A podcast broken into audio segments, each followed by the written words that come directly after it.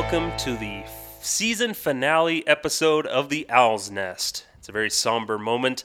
I'm your host, Skylar Timmons, and joined with me for one last time this year is Quentin Denny, What's going on? Nathan Price, Present. and Connor Cute. What's up, boys? Connor will be back here next year. We're sad. That's what's up, boys. We're sad. I'll be back. Why are you guys sad? okay, don't worry. I'll get interns to replace you all. It's true. It's true. We're expendable. But we've come to the end of the season. The Owls sadly did not make the playoffs, and we are recording our final episode this last week. Right after the season's done, Quentin and I will be heading up to school up at BYU, Idaho. Starts next Monday. Starts next Monday. Ugh. And Nathan's already grinding the classes out. Yay. And what's Connor doing? Um, moving out of the Sales. stadium. Moving, sales pitches, Yep. uh, all the fun stuff. Social media stuffs. Yeah. Yep. So lots of fun. Fun stuff. But the Owls, they didn't make the playoffs, Skylar. It was doable, but they didn't do it. But it didn't get done. They didn't get done. They didn't do it. Because sad day. we faced someone that we could not extinct, one dinosaur we couldn't extinct, That's true. the Ogden Raptors. The Ogden Raptors and their jerk fans. Yeah, we should have rebranded to the Orem Meteors or something. That's a good idea. That actually should, sounds uh, really Orem. Asteroids. There we go. Who we the talk to Jeff. Talk we, to Jeff. we could this. keep the baseball face, but then just add flames to the back and get rid of the wings. True. So we already have half of the So actually, really, what we have to do is just like take the wings and just turn them at like a 90 degree angle towards the back. Yeah. So then, then they're flames. I'm more in favor of the Naruto runners though, because nothing beats a group of Naruto runners. So you, know, could take the wings and do the same thing. I want to work on a logo for that for this next season. What is this? Naruto rally? What are you talking about? I mean, we've already got a mascot doing it in the stands. yeah, exactly. So we already have half the Naruto running. d- But yeah. So the Owls, they unfortunately we needed to win five of the last seven. It was six of the last eight, but we Five of the won last the seven. first one. So yeah, since our last recording, yeah, since five last recording. We lost the first two. I believe we won the third one. No, no, no. We won the first game, Yeah. and the very first. no, game, since last time recording. Oh, I'm so we won on Sunday, yeah, and then we went to Ogden and needed to win five of seven from that point. Lost two straight, won the third game, and then lost the fourth game, which ultimately eliminated us. No. Okay, so out of the out of the eight games that we played Ogden, we started on a Saturday. We won that Saturday, and then we lost Sunday. Then we recorded last week. Yeah, we were, since we recorded, we lost. Yeah, since we recorded, we lost all of them except for the last one. Yeah, basically. And I think it was was it Thursday's game was the ultimate decider eliminator one, or was it Wednesday's game? I think it was Wednesday's game. Yeah. So we Something woke like up that. to a bunch of Grand Junction social media cheering, basically them posting a video of them drinking Martinellis and basically doing a champagne toast to that. So Yeah, they uh, did that in the dugout last year, in our dugout. Yeah, that's man. It really sucked to be the clubby to have to clean that up. I didn't. The clean the UVU cleaning crew had to clean that up. Oh, good. Yeah. Props to Grand Junction though, because we there were, we also had to like see them lose a bunch against the Vibes, and they took care of business against the Vibes, really. So even if we had taken out a lot of those Ogden games, like we had like Grand Junction did their job, and Yeah. They Put Rocky Mountain to rest. Exactly. so hey, we at least beat Rocky Mountain. So True. in the second half. Nice. The great thing about the Pioneer League is it doesn't matter because half these people will not be here next season, Yep. including the interns. but We have to get real jobs. But next year, who knows who will be here? Um, the Owls could be the Ogden Raptors of next year. We can. It just all depends on who they draft, who they send up, who they keep back, and that's the cool thing about the Pioneer League is while it's hard to keep a fan base because of people who get attached to players or whatever it may be, but you can win one season, lose the next, or you lose one season, win the next. So Yeah, we'll see what happens next year. So what we've been saying all year long when we see some of these awesome guys getting called up is we're really happy for them, but sucks for us because then it just hurts our chances. But yeah, it's it's like that every year where you know sometimes you just have the right guys in at the right time. We see we saw with Idaho Falls, they just had the right guys in the first half, and then it looked like they all got called up or something, and then all of a sudden they were just losing. Mm-hmm. And then we think about it just compared to last year, where the team won what 23 games total out of the 76. Yeah, So they won 23 games total. This year, we were able to put up, I think what was it, 30.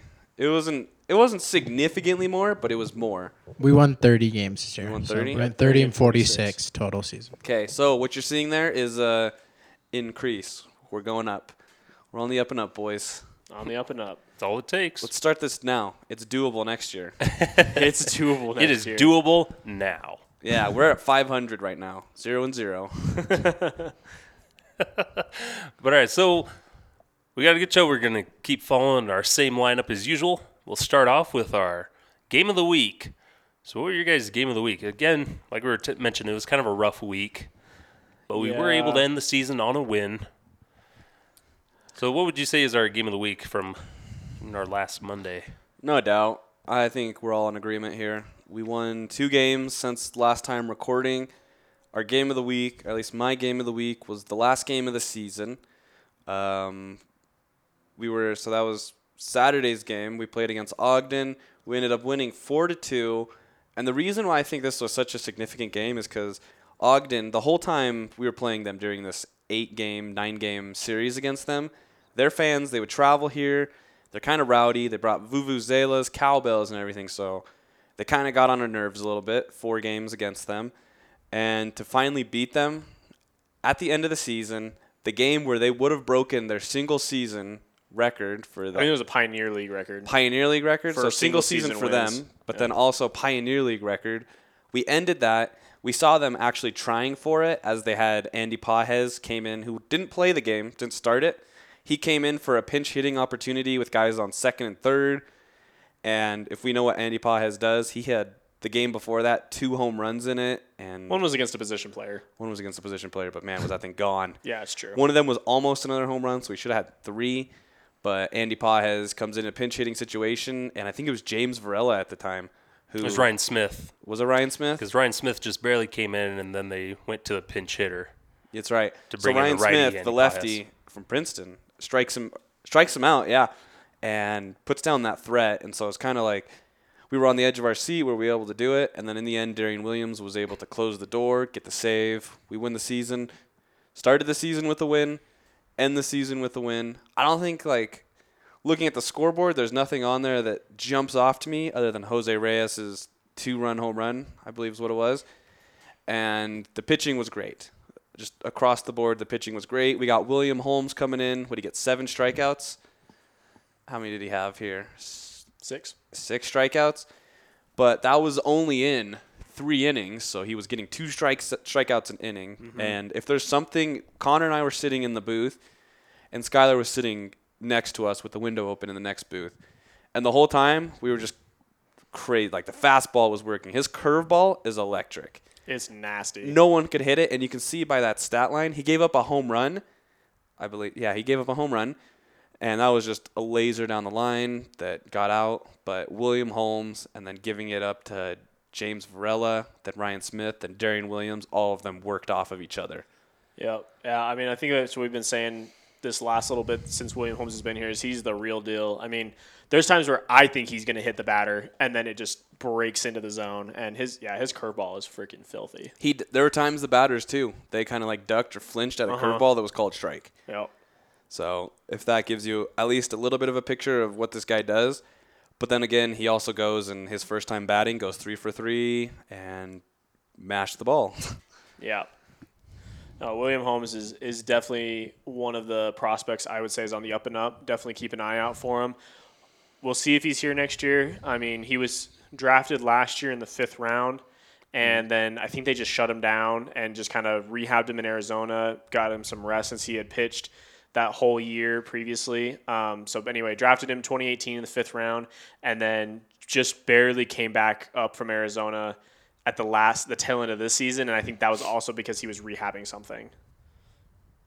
Something I wanted to point out from this last game was that Mulrine had three caught stealings in one yeah. game, which was amazing. I think he's just a great defensive player, and it's cool to see that still developing. Anthony Mulrine, one of those guys in the clubhouse. I'd say he's a clubhouse slash a bench presence. He's just a funny dude, always joking.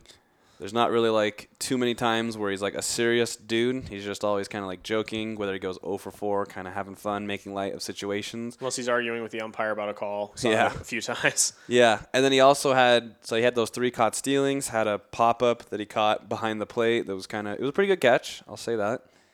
That was actually that was definitely probably his best game of the Oh, year by I've seen far. because you know we've seen some games where Moran's kind of struggled a little bit, had some pass balls, had some stuff get by him, but then, I mean, yeah, he was just lasering those things down to second base, and it was it was very cool to see him play like that the last game of the season. And so we talked about pitching and we talked about Anthony Mulrine. One thing you need to do is kind of correlate your pitching to your catcher.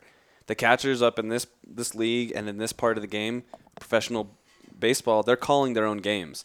They're not looking into the dugout. They're not having a pitching coach call games for them. It's Anthony Mulrine and William Holmes, James Varela, Ryan Smith, and Darian Williams. He's telling them what he thinks the best pitch in the situation is. So he called a good game, as we see right there, all the strikeouts that accumulated from that game.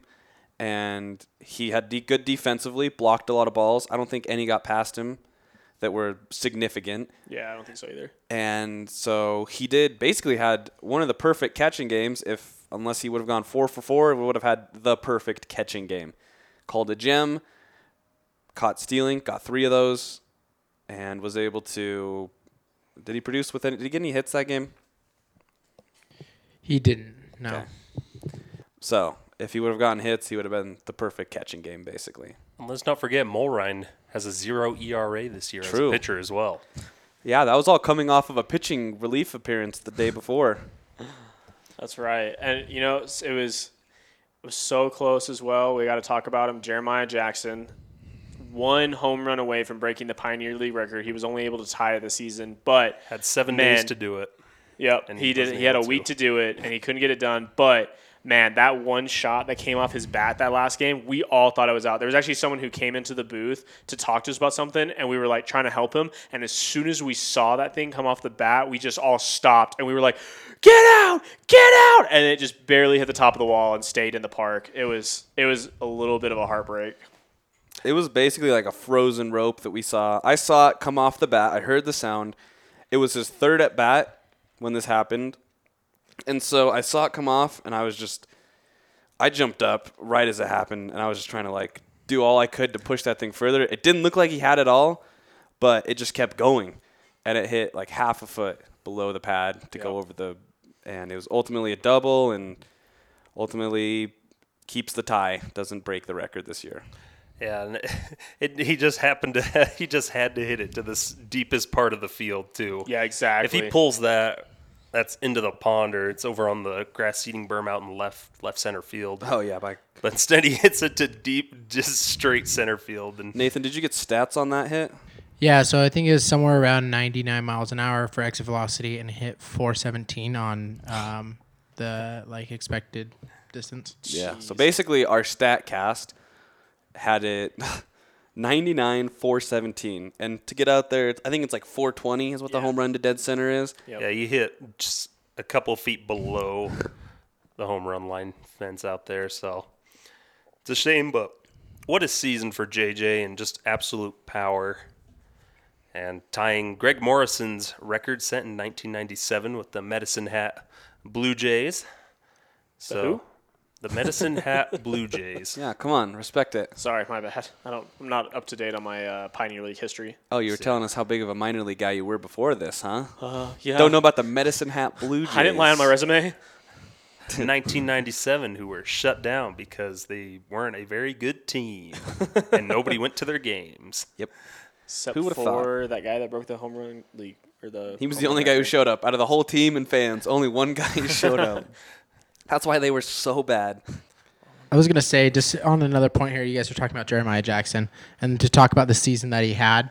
Um, he, I mean, he was just in the top ten for a ton of categories offensively. First in home runs, first in RBIs. He was second in ex- extra base hits, first in total bases, fourth in runs. He was fourth in slugging, fifth on uh, an OPS, and eighth in hits. Like he was just, I mean, he was named in the First season. strikeouts. Yeah, no, actually, he wasn't. He wasn't. Uh, yeah, so good for him. Yeah. Um, changed that around for the middle of the season. Uh, but yeah, I mean, he was named an end of season All Star, and I think uh, he has a bright future. Controversial though, we were talking to Michael about this. Jeremiah Jackson not winning Pioneer League MVP. Instead, Colin Simpson winning Pioneer League MVP. Talk about that right now. Anyone have any problems with that? Um, yes and no. I mean, the thing is, I, I feel like a lot of a lot of factors go into an MVP, and one of those is team wins. And so we see that when there's a team that's doing better than us, has a player like Colin Simpson, it kind of makes sense. But at the same time, with the stuff that JJ produced this year for this team and to get them to where they end, where we ended up, I think he was a little bit more deserving personally. But um, and obviously I'm biased, but uh, at the same time, I, I mean I get where they're coming from. Where I mean we see it all the time in every sport where people think that one guy deserves an MPV, M- MVP over another, but because that guy's team is, has more wins, they're like, well, obviously he's making more of a difference. I think to that point where it's saying our team is bad, our team was as good as we are in part because of JJ. He kept us in a ton of games with his home runs. He was the reason him D'Shawn early in the season when he wasn't struggling. Towards the middle, we kind of struggled when D'Shawn struggled. But JJ, he kept us in a lot of games with late inning home runs, multi home run games, and we saw that throughout the season where it kind of I feel like correlated a little bit with JJ and how our season went. So if we were talking about a player, if we took JJ off our team, think of all the home runs, think of all the runs that go down because of that. And I and I completely agree with you. I'm just trying to do it from an outsider's perspective, but no, I completely agree. 'Cause we saw how many uh, did we have like four or five games this year, like you were saying, where JJ kept us in it, and then Solig hits a walk off win. like it seemed like it happened so many times this season. And you're right, like our team would not have been what they were without JJ, and especially in the second half, like we suddenly started winning and we were all like what is this and yeah that was a big part of it was those like you said those late inning home runs from from jeremiah getting those runs in mm-hmm. So I was just thinking if we did take JJ out, who who's replacing him? And it's it's Will Wilson. So Will Wilson goes plays shortstop. Then you lose Will Wilson's bat basically and replace Will Wilson with Kevin Arias, Morgan McCullough, Jose Quezada.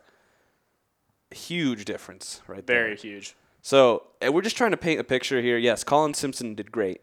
Was he the batting leader, the batting champ of the Pioneer League this year? No, that was Doyle with the Rockies. He hit 383. Oh, so exactly well and you team- see how many well, games was that? okay 51. but you also see christian koss is above him on his own team before you get down to colin simpson at number seven so i mean that's where i say in, in my opinion i totally agree with you quinn that I, I don't think that he was as deserving as as jj but Yeah, so Colin Simpson, he kind of just had like a bad couple weeks though, is what it was. Because talking to Kyle when they were here, even which was almost two weeks ago, he was saying that Colin Simpson was just kind of having a slow time in September, the end of September. But Colin Simpson still produces defensively. He plays multiple positions, first catcher, every outfield position. On the at the at the dish, he hits over 300. He is a power hitter. He had over 20 home runs, right? Or where was he 18. hitting? 18. Okay, so he was hitting right around 20 home runs. 18 is what he finished with. So And he's a 50 producer. RBIs. 50 RBIs, which where's JJ had 60. Yeah, so put that in perspective. JJ had the most RBIs. He had 50. So the guy also had speed. He went from second to third on plays where most people end up on doubles. So Colin Simpson, very deserving of it.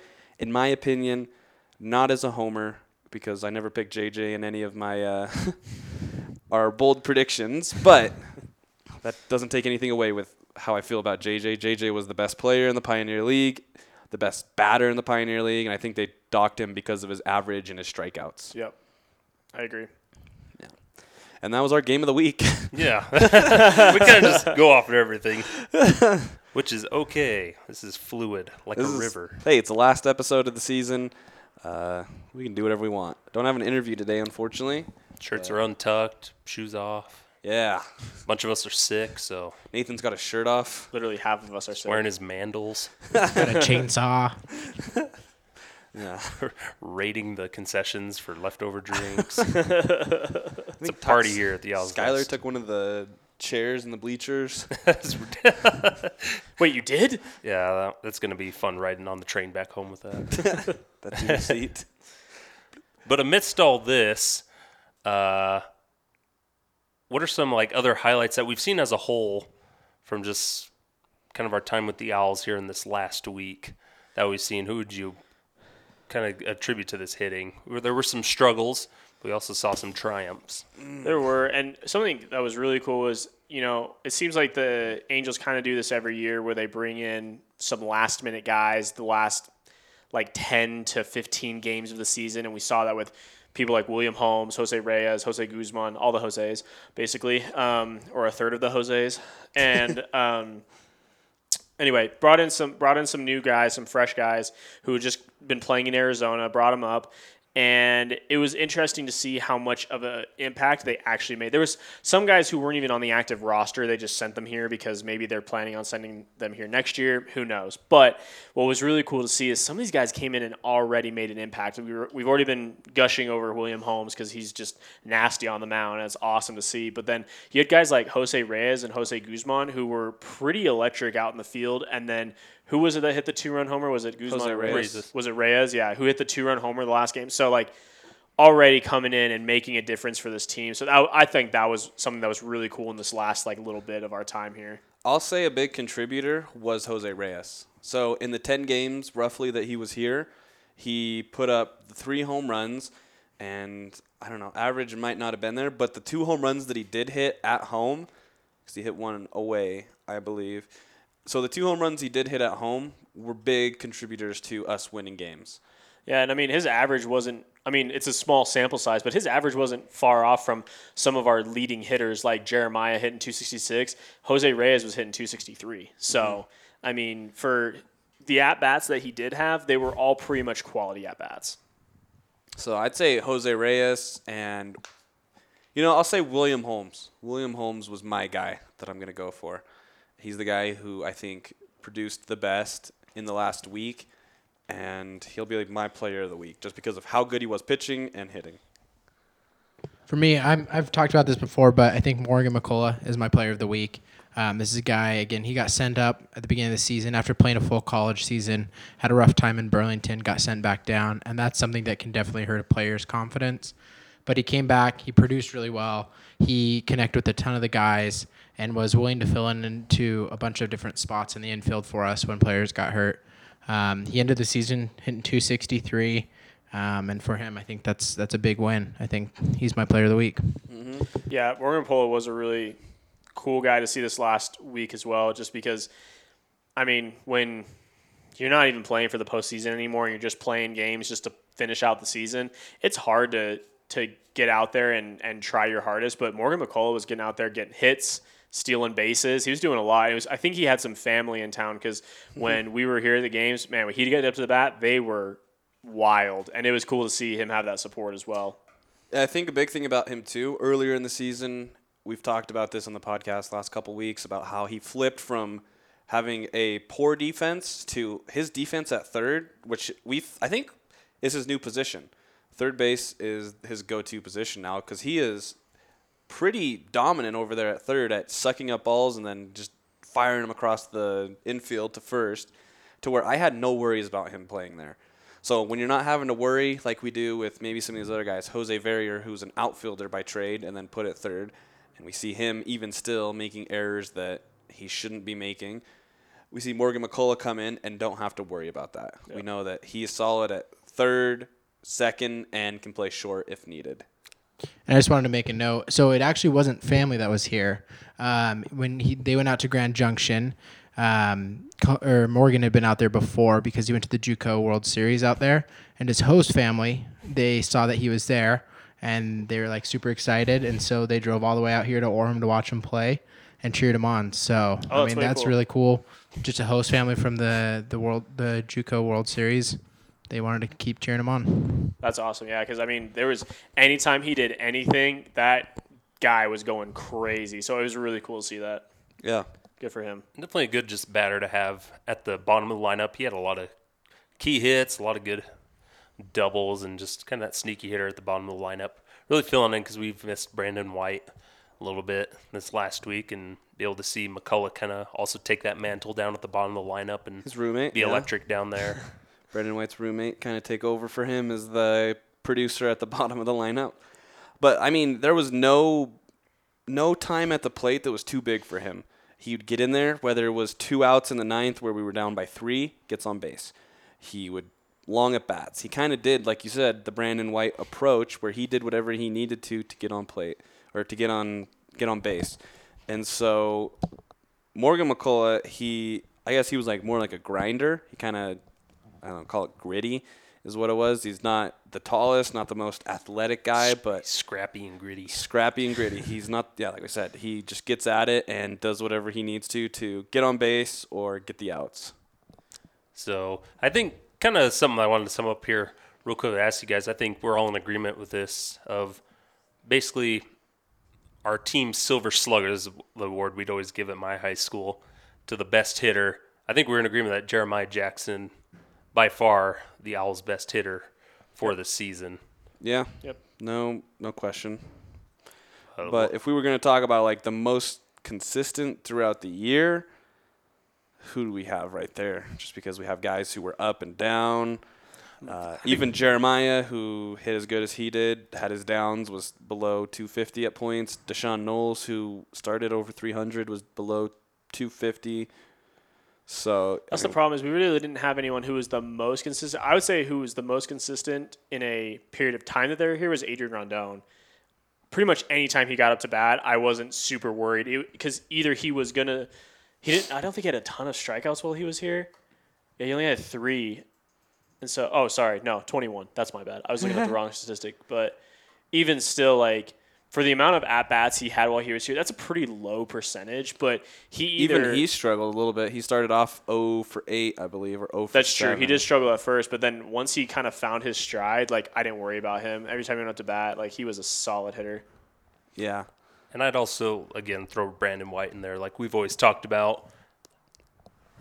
Yeah, so Brandon White, I, uh, we always talk about how Brandon White, I think Brandon White might be the most consistent. His average never hovered too far down because he would always bring it back up. I can't remember any times. I mean, he started off a little slow with getting at bats and really getting on base, but I feel like he might have been hitting better on the road at first or something because to have that that overall average of 281, we didn't really see him hit a lot at home. And then suddenly he started picking it up at home. But something else that's really cool for Brandon White is we always talk about how freaking fast he is, and he's ninth in the league for stolen bases with 11. So and that's a guy who didn't play every day. He, him and D'Shawn Knowles alternated playing left and center field, and there's times where Jose Verrier might have taken over his left field, Johan Sala. So he only played, I'd say like two thirds of the games. So yeah, He played 61 games, but yeah, that last week he had a couple games taken away from him, um, and just wasn't able to play those last week games. Um, but you know, he's just gonna get better and hopefully come back next year. yeah. And what we can see from that is the Angels. He's one of those guys that they just like that they see that. I mean, when you let a rookie from college play as much as he did and alternate with D'Shawn Knowles in playing center field too, you kind of you see that this is a guy that they have kind of high on their their list of this could be a guy who could produce higher up. yeah, you guys have for uh, pitcher. Who's your pitcher this season? Matt Leon, Matt Leone, he is my pitcher of the year just because how consistent he was. He had a below four ERA, so he finished off the season with a 3.64 ERA, 68 strikeouts, 230 average against, which is crazy in a hitting league like we're in right now. And You ready for this, boys?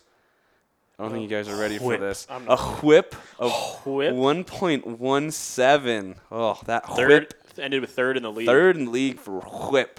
I wish we had a Bolero in here just cracking a whip every time you said whip. whip. Whoosh. So he was third in, I believe, third in ERA, third in WHIP, first in average against, and seventh in strikeout for a guy who doesn't top, who tops out around 90, 91. That's great. I mean, we get a guy who played a little bit in Burlington earlier in the season, and then gets sent down here to get a little more reps, and we saw that they worked.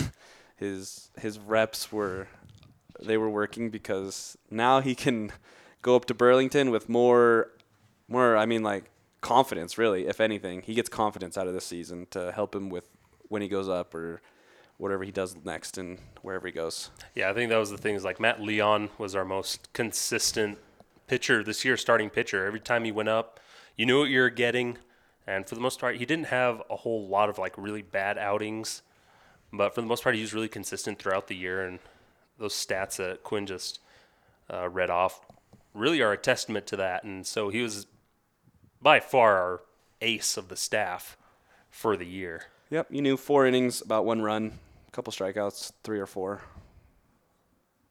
I think something that was cool was um, if you look at his ground outs versus flyouts, it was like 1.34. So he's getting the ball on the ground, which is definitely, I mean, in this league, when the ball flies so well as it does, keeping it on the ground and making sure that your infielders can play it, I mean, that's perfect. So especially in an era where launch angle and everything is all the craze. Like, you keep the ball down, like you're going to be successful, and like let your defense do the work, especially on your infield. That's where your really good defenders are, and so let them do their job. Yeah, and I think someone else too that we didn't talk too much about because I feel like he didn't start at home a ton was Mikel, The milkman. the milkman, and Leche de hombre? Guzman. Yeah, lechero, milkman. he, yeah, I mean he had a he was ninth in the league for ERA at four point eight two and uh, one point two five WHIP. So I mean.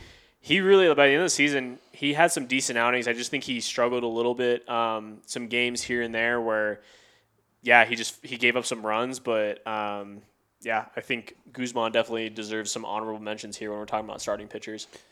Yeah, he- plus his walk up song was pretty fire. That's true. His walk-up song was fire. Was Yeah. always jamming to that one.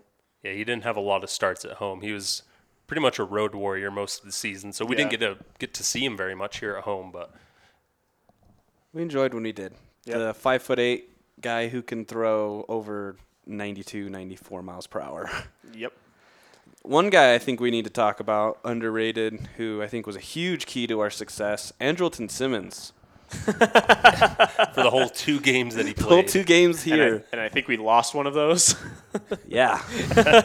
hey, he bought a st- he bought the player's steak. He didn't buy a steak. he didn't buy Yeah, a he didn't steak. buy a He should have bought a steak. But he is the he is the batting average leader for the Owlz this season at 500. So, So that's good on easy when you him.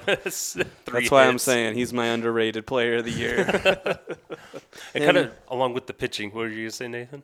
I was just gonna mention. Um, I know we talked about Morgan as a hitter. Um, he probably doesn't have a good future as a pitcher. Um, he ended True. with a 189 ERA. 189. 189 ERA. Um, I mean, it was a rough outing for him on Friday night, but To be fair, he was begging Jack to take him out. He's like, "Whenever you're ready, just pull me." yeah, I mean, it was a rough game. But um, just uh, and going to relievers, I think someone we need to mention was Dazon Cole, who spent the whole season here with us, ended up with a 303 ERA, um, and he ended up having 45 strikeouts and a 1.6 WHIP. Ooh. And he spent.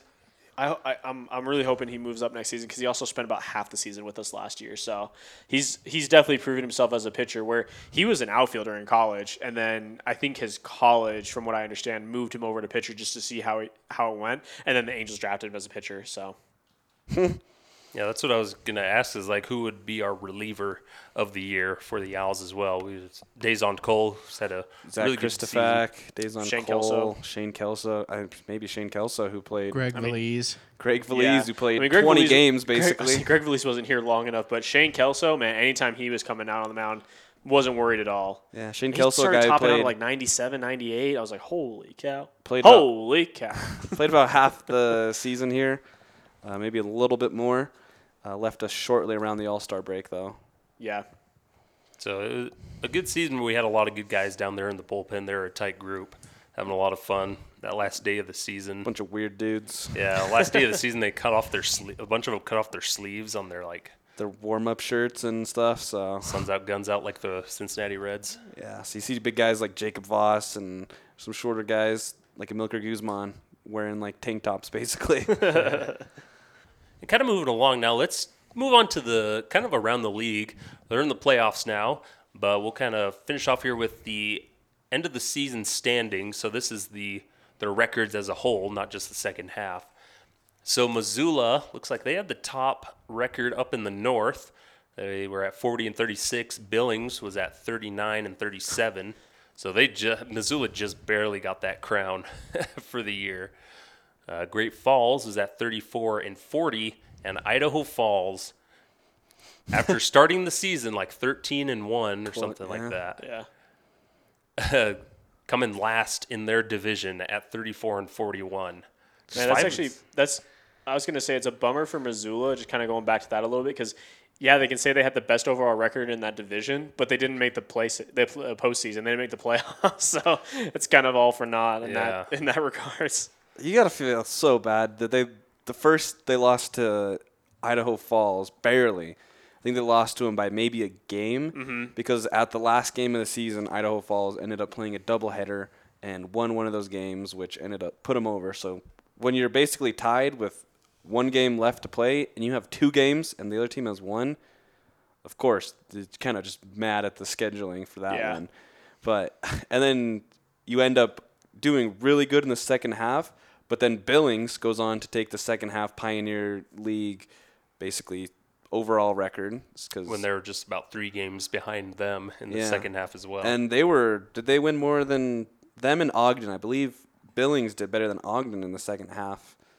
And so you kind of go against this team that's a juggernaut and winning the second half. So I'm pretty sure Missoula pretty much stayed in second place for their division the entire year. So that's that's a rough one. Missoula went 20 and 18 in the first half, and they went 20 and 18 in the second half. So it's consistency. Consistency. The most But they're consistent not- team in the Pioneer League, Missoula Osprey. I mean Osprey. Sorry, Jack. And so then here in the South, as we've talked about, Ogden just walloped. They went 54 and 22 Jeez. for the season. With Grand Junction coming in next, 15 games back at 38 and 36. With the Rocky Mountain Vibes in their inaugural season, coming in third with 32 and 43, and then the Owlz coming in at 30 and 46. So Just 24, 24, games. games. back. Yeah, we're yeah, we could have done that. Give us another 40 games, we could have done it. it's doable. It's doable. So that was the yeah. entirety of the Pioneer League standings for this season. And kind of looking at the playoff picture at the moment. So we have Idaho Falls and Billings up in the north currently playing in Idaho Falls. These are best of three games. And so the first seed team gets to choose. Where and how many games? Yeah. So they Billings, I guess, decided they wanted to play at home first and then go to Idaho Falls. I think Idaho Falls gets to choose. yeah, I think Idaho Falls is to the first seed because they won the first half. Okay. Um, so they chose but so one game it's, in Billings. it's not. They don't get to choose where and how many. They just get to choose where they want to play two games. Yeah. So it's it's one in one location and two in another location, and obviously you're going to choose home field advantage if you have the choice. So typically they'll go on the road, the first seed team to the other stadium, and then they'll come back for two if necessary to their own stadium. which Idaho Falls chose Billings for the one game and home for the two. And in yesterday, Sunday's game, which is the Pioneer League playoffs, started Sunday. Idaho Falls shocks Billings by winning two to zero, and their only runs coming basically from a solo shot, I believe, and I don't remember how the second one came, but it was a pitching duel. They had one of their relievers basically start the game, Wei Ying Tang, or however you say his name. I we're not really Wang. Wang. Mm-hmm. Not really like familiar with the North and how most of their pitchers and their players how good they were, but they were going against the Pioneer League pitcher of the year basically, and you can kind of see it. Only two runs, but unfortunately, Billings was unable to get any more runs off of Idaho Falls. So the upset goes to Idaho Falls. Yep. That was that was actually pretty shocking, especially with how dominant Billings had been in that second half. I thought they I thought it was a pretty clear uh, clear shot that they were gonna just sweep the Chuckers in this series, but Chuckers are, have some fight in them, so good on them. Yeah, maybe they were just saving it all for the end. Yeah, maybe. Well, that's just how always playoff baseball works. Is just all of a sudden games become really tight, really competitive. Yeah. and you see a lot of pitching duels and stuff. So it's Are you saying that people stuff. don't try during the regular season? What? What? Why aren't you trying here? and so, and then here in the South, the Raptors they chose to ha- start one game down in Grand Junction, and then they'll play two in Ogden. And Grand, as we kind of expected, uh, a very close game though. Uh, the Raptors take the first game of their series two to one against the Grand Junction Rockies. Another, we said, pitchers duel where Ogden is able to take the lead in the top of the ninth to for the win. So And I wonder. uh, I'm just looking at this the box score right now. That I wonder if Grand Junction would have won that game if they could have- have eliminated those three errors. it could have been, yeah. Could have been part of it. Bunch of ifs or could have beens with errors and Yep. one of the hard things about it is you need to play, especially in the Pioneer League where it's best of three, two series. You need to play perfect baseball, and giving up errors is really costly to a team that juggernaut like Ogden And is. giving up walks is, as we see in the sixth, where bases loaded and Jeremy Arocho gets a walk to score their first run. So if you don't give up that run, then Andrew Schatz hits a homer in the top of the ninth to tie it. And then you have the opportunity to walk it off in the bottom of the ninth or send it to, to extras. So walks will kill you, especially with bases loaded. Yeah, Yeah, that was like I think it was like a week ago. I saw it was I was watching the game down in the office between the Angels and the A's, and Angels bases loaded, and they walked like four runs before pulling the pitcher. It was it was really rough to see. But seeing these two series now, we can make predictions off of this now. Is Idaho Falls going to continue their Cinderella story and beat Billings? I'm gonna say no on that one. I think Billings just had a rough game. I think they're gonna come out strong these next two games, and I think they're gonna take it. Okay. Nathan. I think Billings, yeah, will eventually take it. Um, it'll be a hard fought series. I think Idaho Falls definitely wants to win, but I I think Nah, they don't if- wanna win. If they, I mean, if they advance on, I don't think they beat Ogden. Okay. I think I'm going to give it to Idaho Falls because they've already got the one win under the belt, so they have the advantage in a best of best of three. So they just have to win one more, whereas Billings now has to win two in a row as well. And so, and Idaho Falls they'll be at home, so got a little bit of the home field magic there, home field advantage. So Home cooking. yeah, a little bit of that home cooking over in Idaho Falls.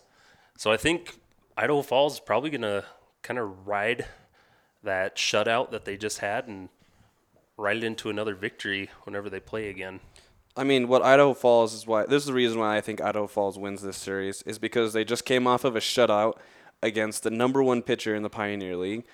And what you do next is you just take that, you're home, so you're going against your home crowd. You kind of back in your own bed, get to come play two games, so you know the first one, you're not as stressed. Billings has all the stress. The ball is in their court. They know they need to win. Idaho Falls comes. If you lose, you still get another game. And I feel like there's less writing and there's less pressure on Idaho Falls to win compared to Billings, who they had the best second half record. They had the best pitcher. And so I feel like this is why Idaho Falls will win. So I just want to rebuttal those arguments just a tiny bit. Um,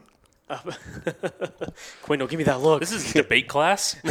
bing, bing. Um, Oh, the only reason I, I want to maybe argue that point a little bit is because I feel like we might have seen Idaho Falls and what happens to them when they get a little too comfortable, as we saw in that first half where they were just winning so much and they were going undefeated and they kept that train going. And then all of a sudden they just dropped. And that could have been with call ups, that could have been with a number of different factors, but it could have been also been with comfortability. And I wonder if that's what's going to happen. Is you're right, they have less pressure. And so because of that now, they're going to be too comfortable and they're going to give up some runs and they're going to give up some games. So who knows? Anything can happen. It's baseball. so true. track. And now going down to Ogden and Grand Junction. How many runs does Ogden win by tonight or their next game?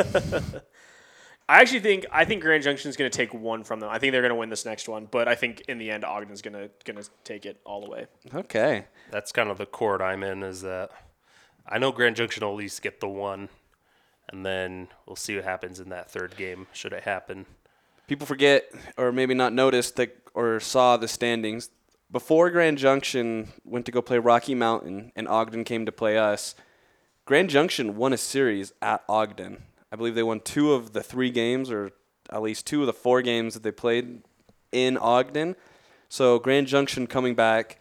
If you're the coach, the manager for Grand Junction, you kind of let your players know that that happened. Remind them of the time when you guys went there into Ogden. It's not a too big of a situation for them to win in, and you guys can win. It's happened before. And so I still have Ogden winning that. I think Ogden will win the next game to sweep, but there's still a chance that it's not going to be a blowout again because we saw a 2 1 was the first score. Something close to that will be this next one also. Yeah, so it'll be an interesting matchup between the two of them. And then, do we have any guess who wins it all? Uh, Ogden. Ogden. I actually want to just Ooh. to, just to be different. I'm going to say Billings. You are different. I'm going to say Billings just comes out of a uh, surprise nowhere and just they win the they win the whole the whole league, the whole championship. Why? What does Billings have that will win it? Um, a Cool mascot. Other Home field advantage. Other than a long bus ride. Heart, home field advantage, um, a desire to win. Uh, they don't have whiners like Ogden, like Andy Pages on their team. Their mascot is an Um, animal that still exists. But do they have a private chef? Probably not because they're not the Dodgers and they're just loaded full of money. They just have money kind of coming out of every orifice like the Dodgers organization. Horses are like the workhorse of the animals. Mustangs are cool cars. and Clydesdales are strong. So yeah, Raptors all are of these dead. factors play into the fact that Billings is taking it all the way. Okay, so Connor's got Billings in what he says because they've got guts, and Raptors don't because they're all extinct. Exactly. now we use them for gas. Yeah, it's true. That's never been scientifically proven. Okay, debate time now. But yeah, so it'll be exciting to see. To keep an eye on the Pioneer League uh, playoffs and see who takes it eventually. But we're gonna take a quick break now as we come back for our final segment Of the final season, of the not the final season, but the the final episode of the first season. one of us has. Where a are we going there, Quinn? Disneyland. Disneyland. So we'll be right back.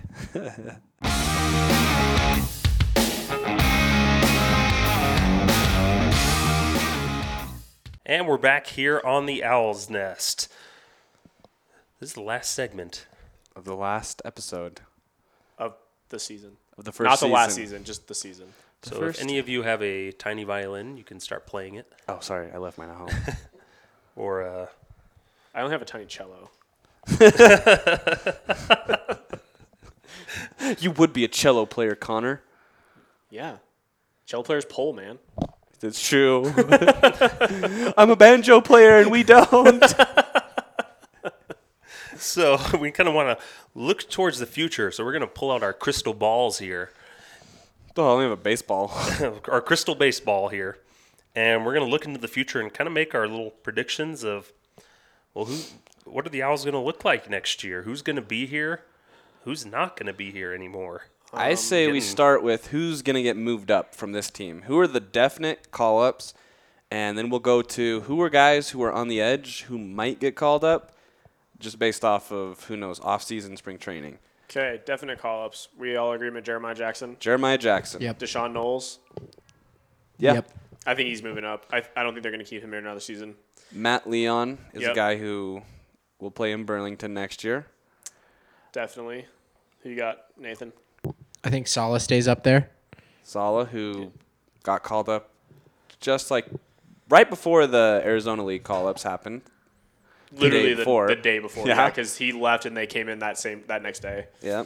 Mulrine, I think he gets called You up. think Anthony Mulrine goes up? I could see it. I mean, he just went to Instructs instead of going back home. Yeah. So I agree with that. I, could don't actually have see any that. no problems with that one. Looks like our stadium's getting invaded by people for a uh, high school camp game. Awesome. We have parents moving Or into the stands. elementary school game. right yeah. now. They look like elementary school kids. It true. could be.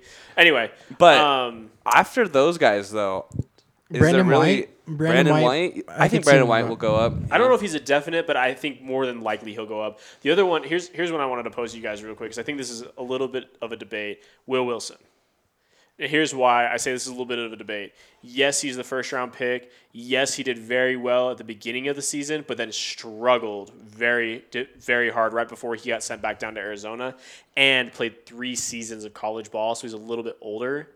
What do you guys think? Is he No, coming back? or I is he getting think he'll be here a little bit, just because of how his season ended. I think that that will be the reason why he'll play at least. He'll probably go to extended spring training, Mm-hmm. and then come here for I will say no more than two to three weeks, and then they'll evaluate him based off that, and then send him up to Burlington based off that. So because of that, I think that he will be coming back here just for a little bit. I think another thing you have to look at is how he rehabs um, and how he gets, you know, better. as he puts into his first off season as not having to worry about school. That's true. Lucky. Yeah. Don't worry, you'll have that next year. but Will Wilson's one of those guys I think will be back here. One I want to propose, Zach Kristofak. I think he's getting called up. I think he's going to move on up. I mean, we saw that he was a, like we said, just a bulldog on the mound. No, I mean, no pun intended, I guess, for his his alma mater, but he, we, we just saw that he was just a grinder on the mound, and I think that's what they're looking for in relievers is guys that you, they can just go out there and count on, and so I think he's going to get called up. Does Dazon get called up? Like we talked about before, I think Yeah, I think time. Dazon will get called up as well. But out of the out of all of our other pitchers, I could see maybe maybe Kelvin Monsione getting called up.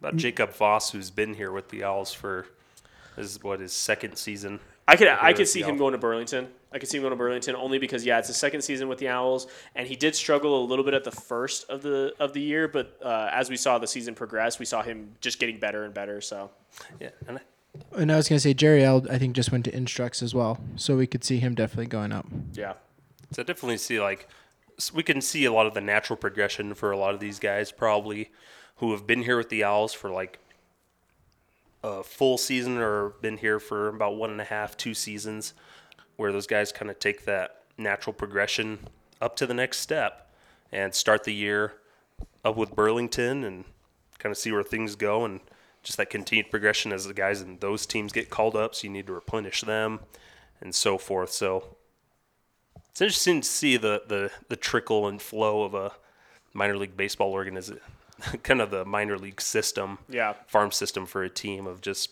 progressing and moving guys along and stuff. So I think a good amount of those guys that we talked about being in Burlington, who Kelvin Monsione towards the end, like the last guys we mentioned, Jacob Voss. It all depends on how their spring training is. yep, They might be going to extended spring training too, and then just go to Burlington after that.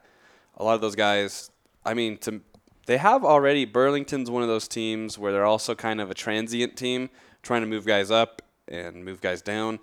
That towards the end of the seasons when they actually get a real roster, so they have opportunity for these guys to play in there, and they're a full season, so they start in April. So we'll see what happens. Some of these guys might get their April, like Zach Christofax, the Jeremiah Jackson, D'Shawn Knowles, and a lot of these guys will get their s- extended spring training starts to wind down. yeah, that's a good point. And it'll be interesting too to see some maybe some of these guys who might even return this year. Uh, the ones I'm really interested to see are some of the guys we already mentioned, like William Holmes, who he he didn't play very much here, but he was also drafted last year as a two way player. So um, I'm not sure if we'll see him next year, but it'd be great if we did because he is a great player. And then also some of those guys like we were mentioning that came in and immediately made it made a difference, like Jose Reyes, where he only played 10 to 15 games here, but it'd be it'd be cool to see if we see him again next year. I was gonna say we'll probably see Trent Deveaux here again, another Bahamian, which would be cool to have on the team. Just keep that a tradition, right? Yeah, yeah, that would be really cool. But I yeah, and like Quinn mentioned, a lot of this comes down to how these guys look at spring training because a lot of us were talking about how Jacob Voss most likely wasn't going to be back this year, and then apparently he had a really rough spring training, so that's why we saw him again. So it, it really does all depend on how these guys do in spring training and, and what they're looking like coming into the season. Yeah, it's so hard to predict a lot of this stuff because we're just what three interns and then Connor. Hey, So A sales guy. Yeah. hey, I'm not a scout. I like to pretend to be one, but I'm not. I am a scout. You guys didn't know that though. Well, okay. An intern scout. Well, okay. aren't you an Eagle Scout? No. I am. Nerd. Nerd. I think the real question is: Is Simmons coming back next year? Hopefully not. Hopefully, we see someone else on rehab. No. Mike Trout. Yeah. See, get him a time in the Orem Owlz organization at least. Finally. Exactly. He's the only. He's one of the only ones that skipped. Jerk. Yeah. but it, ha- it would also have to be like a perfect storm, like how we got Simmons, where all, everyone else was on All Star break. So Yeah. We'll see what happens. yeah, the, the rest of the organization was on All Star break, and so they were like, "Well, Orem's still playing. Send him there." Mm-hmm. But now going, we talked a little bit Trent Deveaux, Jose Reyes, William Holmes, guys we could come back. William Holmes is one of those guys, he could go straight up to Burlington. He's that good. And looking on to next year and kind of the organization, they did draft this year some guys, the second round draft, the second round of this year's draft, a shortstop. So, a possible Jeremiah Jackson kind of thing going along. Jeremiah Jackson, second round shortstop pick.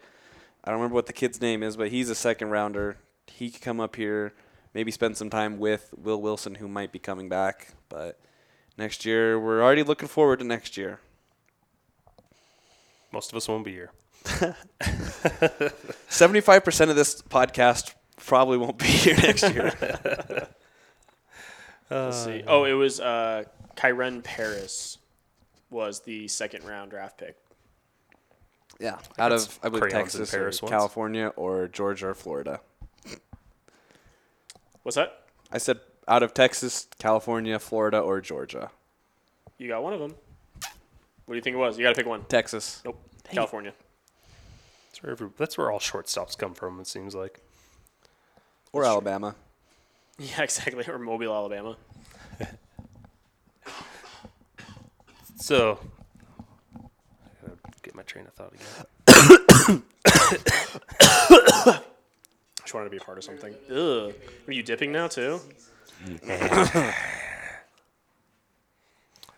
so then, favorite moments. Okay, favorite moments. Yeah. And so, kind of moving along here, we're at the end of the season, like we've mentioned. I'm crying. It's just because I coughed. Yeah, Quinn got us all sick in these past I didn't get Nathan sick week yet. because he hasn't been around us. Not yet. He's been incubated in his own booth, away from the rest of us in the ops booth. True. And I was living with Quinn for the last week, so. Ugh. And I No just bueno. went into Connor's apartment randomly every night to hover over him while he Breathe sleeps. on him, Jokes on you. I knew you were there. I just liked it. and he I just welcomed it. liked it. He left the mat under the key, or the key under the mat for you. the mat under the key. under the key. so I left the key on top. So we just wanted to kind of close it out. Some of our favorite moments of the season here, just whether it's moments in the game or just being here as interns, because we had a lot of fun uh, that we never really got to talk about. Like we had staff games and things like that, and just kind of messing around here at the field and with Connor in the front office and the other interns. So, what were some of your guys' just favorite moments of the season? I think I I really liked those first. We try to play three staff games during the year where we'll we'll stay after we've cleaned up the stadium, we've gotten everything pretty much put to bed except for the field, and we'll pull out the the, the net and the L screen and um, do just like a nice little pickup game of baseball. And I think some of those were some of my funnest moments of the season, just being able to kind of blow off some steam with the entire staff, not even just the interns, but also the game day staff that come that work concessions or ushers or whatever. So I got to take our general manager Rick Barry deep. Yeah, that, was was, you did go yard. That was cool. I was the MVP of that game. No, you were. How many errors do you have that game? Two. Like- How many RBIs did I have that game? Many, many RBI. We all had many RBIs. It's BP. I had the most. I'm pretty sure the whole team had an RBI. We won like 30 to zero. yeah, that was that wasn't even the game that was like super Lopsided. Yeah, super lopsided. That was the second game when we tried to do it as evenly as possible, and we put all the best people on one team accidentally. we are like, okay, we gotta we gotta mix up the teams again. Accidentally, it wasn't hard to figure out the system of how the One, two, team one, was two. One two one two. Okay, you stand here. We'll put this kid in between us. Well, we didn't really uh, we didn't really plan it out that much. I mean, we had we had a bunch of high school kids to play high school baseball year round that suddenly ended up on our team, and we are like, you guys should probably go over there. Should we do Go a help- go help combine them out. next year? Is that how we should do it? Was you what? A combine? Yeah, yeah, probably. Okay. Are you putting money on yourself for next Yeah, year's we I combine? am, Should probably yeah. start scouting. What's for your staff. uh, Scouting What's for your sixty yard times? Don't worry about it. That's for the scouts to know, not you. Nathan's electric on the combines. but I guess one of the that was that's up there. Throwing guys out, gunning kids out at shortstop. It's just fun to mess around too. Like we try to, you know, do some cool double plays and stuff. Like it was just fun. Just Quinn mess sails it into right field. Uh, what? I never did that. I don't even think I had any errors throwing that game actually. Oh, Okay. I was in the outfield. Yeah. But true, Russell was playing first. but I think one for me is after Sunday game. One of them it was just basically like three or four of us who did BP with Michael too. The first time we did that. Oh, Was that when we had the thunderstorm and everything? Yeah, that was when we had the Cory Thunder- Snyder was throwing a little bit. It was thrown to one of the VIP groups. Mhm. So and we then had he just threw to a couple of us. our I think it was was it Allstate or America First America winner, First, the yeah. America First winners They who a they won experience. BP experience on the field. Cory Snyder threw to them, and then I just kind of picked up a bat and started hitting a bunch. And then I went changed, and I think Skylar started hitting, I took Cory Snyder deep as well. and then I think it just turned into us staying later than that. And Michael, the play-by-play, that was the first time he really Yeah. joined us. He never did any of the staff games, but this was the first time he he, said joined that us. honestly he loves throwing BP. That's what he was saying. Like that's like his favorite thing because I guess they do it in Burlington quite a bit when he was there. He He did throws it. his change ups. Mm-hmm. He Yeah, just all he did was throw change ups. he was, he said that to me even when this last staff game, which this last staff staff game turned into BP with fielders, like with us. yeah, because we we didn't have enough people stay after, but it was still fun. And uh, he was telling me he's like, just to get it over the plate, he just like kept throwing changeups. He's like, it's the only thing that's going over the plate for me. Like, okay, go for it. It's his number one pitch is an off speed. Yeah. So that one was fun because it was wasn't it was more like BP where we just kept hitting and there were guys chasing the balls in the outfield. Two of them basically sprinting from left to right field. yeah, Yeah. yeah. And I mean, some of my other favorite moments. I mean, not to gush too much, but I think this podcast was definitely a highlight because it was just a nice little thing to. it was a nice little thing that was a little bit different from the norm of the games and talking to other people about the game and because i mean we we got a lot more in depth with nathan doing the stats and us being a little bit more invested at that point trying to pay attention to what's going on in the pioneer league i mean you talk to a casual fan and they don't really know what they're talking about obviously i mean it's like every sport you talk to a casual fan and they don't really know what's going on so it's kind of nice to be able to talk these things out in depth and take a break from like the monotony, I guess you could say, of the season, where it's just a lot of you're basically on cruise control, just doing a lot of repeat stuff. I think another great thing about doing the podcast is we saw, I mean, little progress here and there. We're doing a weekly check in on our players on the stats. We can kind of see them grow. We can kind of see them get better. And I think, you know, we realized Brandon White was doing so well because even though he was just a consistent player, we didn't really see it until we saw the stat line, you know. And now, I, I mean, he's up there as one of our players of the year. Yeah, and we had some great interviews. We did. Yes. Yeah, it's- Good addition. I mean, if we're gonna, I mean, we can go interview of the year. I think mine was Zach Kristofak. He was probably the most fun we had. I had at least interviewing a player. He was the one who, I don't know, joked around, had pretty good stories to tell too. I know he's our best friend. Yeah, I liked I liked Christopher a lot, and Torii Hunter Jr. I think he was up there. He was just a lot of fun to have on. It was nice to it was nice to catch up with a former Owlz player as well, since he was here on rehab. Yeah, Jo Adell didn't come on the podcast, no matter how many times I screamed at him from ten rows back at the From Bees at games. the Bees game, has no idea what podcast you're talking about. Just come on the podcast. Jo Adell, come on the podcast. yeah, I think yeah, I think Torii Hunter gave us the response of the year with saying Legos and PB and J. as his as his favorite off season and favorite food. Yeah. I don't know. I think Skylar really liked Will Wilson's favorite movie. Gosh. Journey to the center of the Earth. Brendan Fraser is a national treasure. How dare you? That's why he wasn't with the Owlz no, anymore. Nicolas Cage is the national treasure. True. Uh, just kidding. That was actually pretty Still good. waiting for National Treasure 3. Forever One day. will be. what happened? What was on that page that the president wanted him to look at? We'll never know. We'll never know. His phone number. Ooh, saucy. They had a fun time in that George Washington cave. They just wanted to set up golf trips. That's what we're talking about. Yeah, pretty much. Yeah, that's it. Another, I mean, D'Shawn was a a good interview. All of them were good interviews. All of our interviews are great, honestly. Yeah, I don't know. Michael's was a little iffy. well, that was our first episode ever, so it was just Skylar and I and Connor sitting on a couch, basically in the background. I had other stuff to do, and then I came to check on you guys. Do you guys have water, snacks? What do you guys need? Thanks, let me- mom. Just let me know.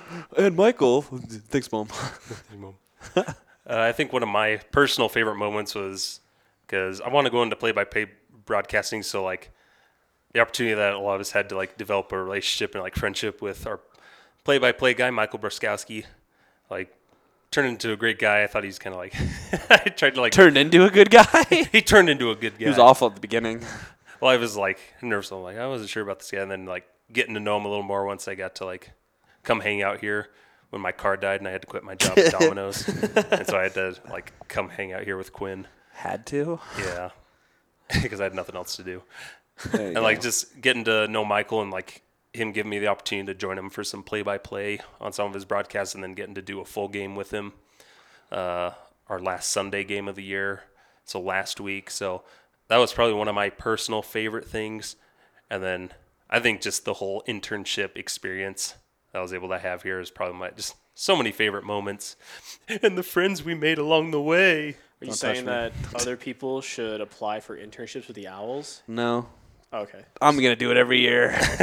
This is our internship now. Quinn will be the head intern. it's like the clubby, but for interns. Yeah, exactly. Quinn and I are just going to show up unannounced next year. We're like, we're here. And I'm just gonna go get food from the clubhouse. Yeah. Still. I think that was actually my, some of my favorite moments was watching Quinn and Skylar vulture all the food from every team. That's true. Quinn, but Skylar following closely behind. I don't know why you guys got on me like that. I mean, it gets thrown away. You just gotta take advantage of when it's there. It's so true. No, it wasn't. It wasn't the fact Someone that just you gotta have did the- it. It was just the fact that it was like Consistent. it was consistent, and you, literally you were like, "Well, gotta go get dinner." hey, the team's gone. Boop. Poke my Yeah, head over the around the door. Hey, there's food. I guess that warrants the question: What was the best post game spread? Oh, Yo, that banana pudding though. banana pudding from Five Star was by far the best thing that ever came through that door. The best thing that's ever been in my mouth. A chicken parm from Apple Spice was Chicken parm good. was amazing from Apple Spice. Welcome to Concessions Catch of the Day with Quinton and Skylar. Let me tell you something. The problem though with the banana pudding was Grand Junction got it once in a huge tin, like a huge just like tray, serving tray. And then they finally are like, maybe it's not the best idea to give our team pudding like this. So then the coaches got wise and just got it for themselves. So we'd have to wait for that, which that stuff was amazing. Chicken parm was very good. Uh, Cafe Rio was good, just because we ate their tortillas, and those tortillas are amazing. No, it was the Costa Vida. Costa tor- Vida, Costa Vida. Costa Vida tortillas. Same thing. We're trying to shop for sponsors right now. Get sponsors. We're fishing for them. Apple spice, the chicken parm was, I think, the best thing though, as far as food wise. A lot of good stuff. Phil would tell us differently. The video guy, his favorite thing was the last thing. It was like chicken and noodles. I don't even know. Well, what- that was I'm pretty sure the the Raptors chef made all of that. So yep. He loved anything the Raptor chef yeah, made. he made he liked Chef Rob. That's who he liked. chef beard guy. Yep. Chef Beard. I've never heard of that pirate. Yeah. So as far as food wise, that was the best. And now we can talk about our favorite game of the year. What was our favorite game? The of the 21 year? to 5. Just kidding. That was awful. Um, I don't know. I- Honestly, I think I think my favorite games of the year were the ones where it was when we were struggling in the first half, and Johan Sala would come in and hit a walk off, like base hit. It wasn't even a walk off home run, but it was just a walk off base hit. Those were some of the best games because everyone was hype, and it was awesome to see. Yeah, I think I agree. Johan Sala's first walk off was my I think, favorite. I think that was right after a, a Jeremiah two run homer as well. I believe. Or he tied the game with that, and then we went into extra innings, and then Sala hit a walk off. Yeah, because Will Wilson got thrown out that game. Oh, that's right. That was the game that him and Frankie got thrown out. Franklin Navarro. Him and our first base coach Franklin Navarro got thrown out, and then Jeremiah comes in, hits a bomb to right field, mm-hmm. And then we go to over extras. D'Shawn Knowles just got out, so D'Shawn Knowles is on second. Johan Sala puts one into right field. D'Shawn Knowles scores. First walk up for the season is the biggest, the first time where we saw them like really excited for a win. Yep.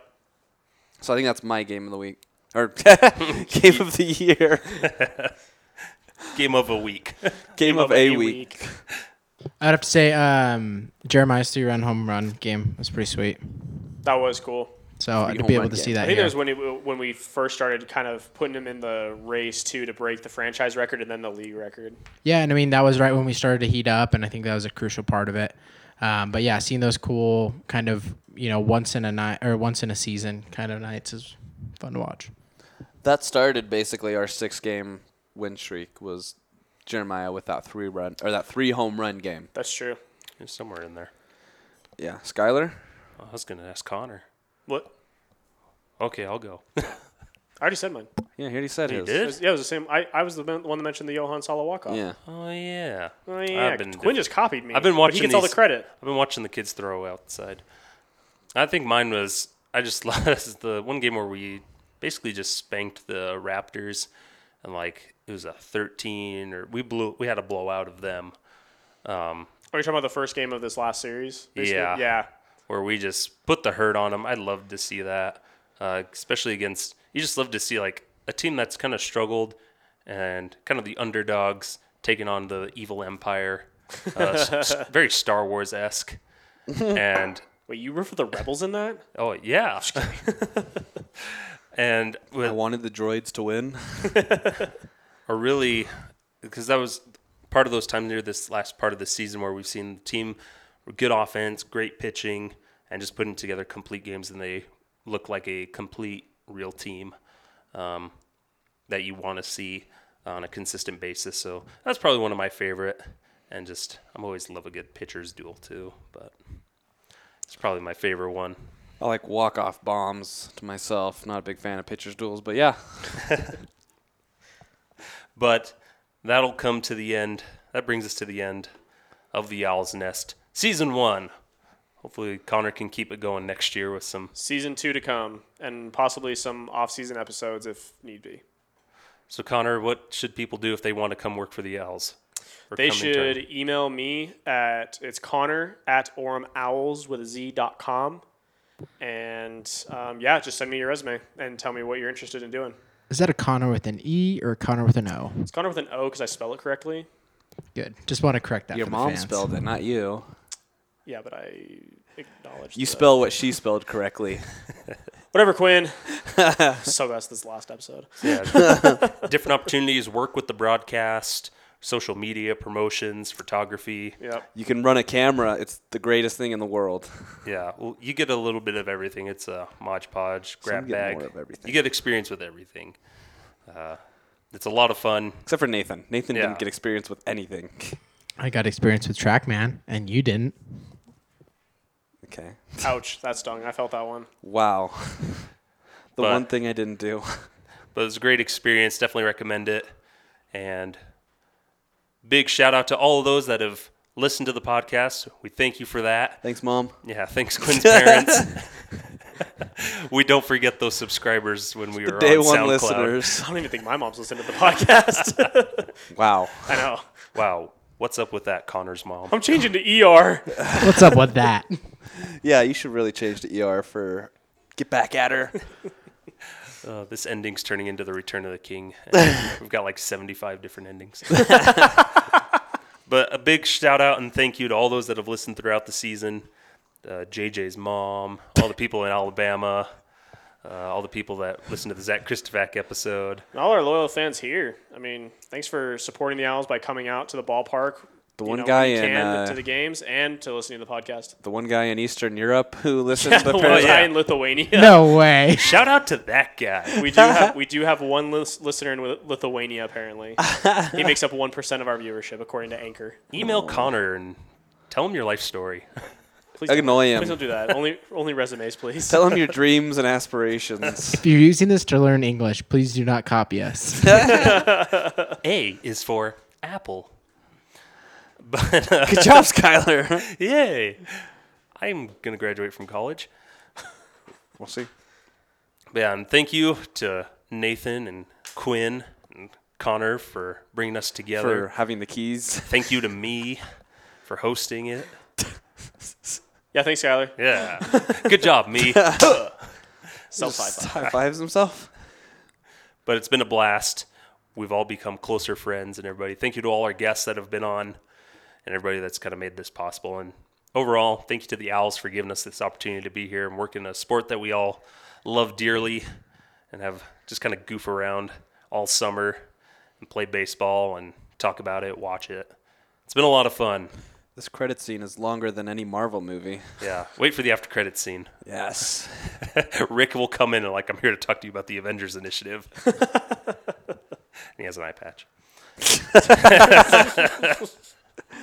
so, any last words from the rest of you? Nope. See you, boys. Oh no. Oh, it was good. it's been good. It's That's been, how it- it's been doable. That's how it was. It was good. It was good. But we will see you again at another time. This has been Skylar Timmons signing off, along with Quentin Denny, How's it going? Nathan Price, Present. and Connor Cute. What's up, boys? See you, boys. I don't know what to say anymore. Thank you for listening. We'll see you next time.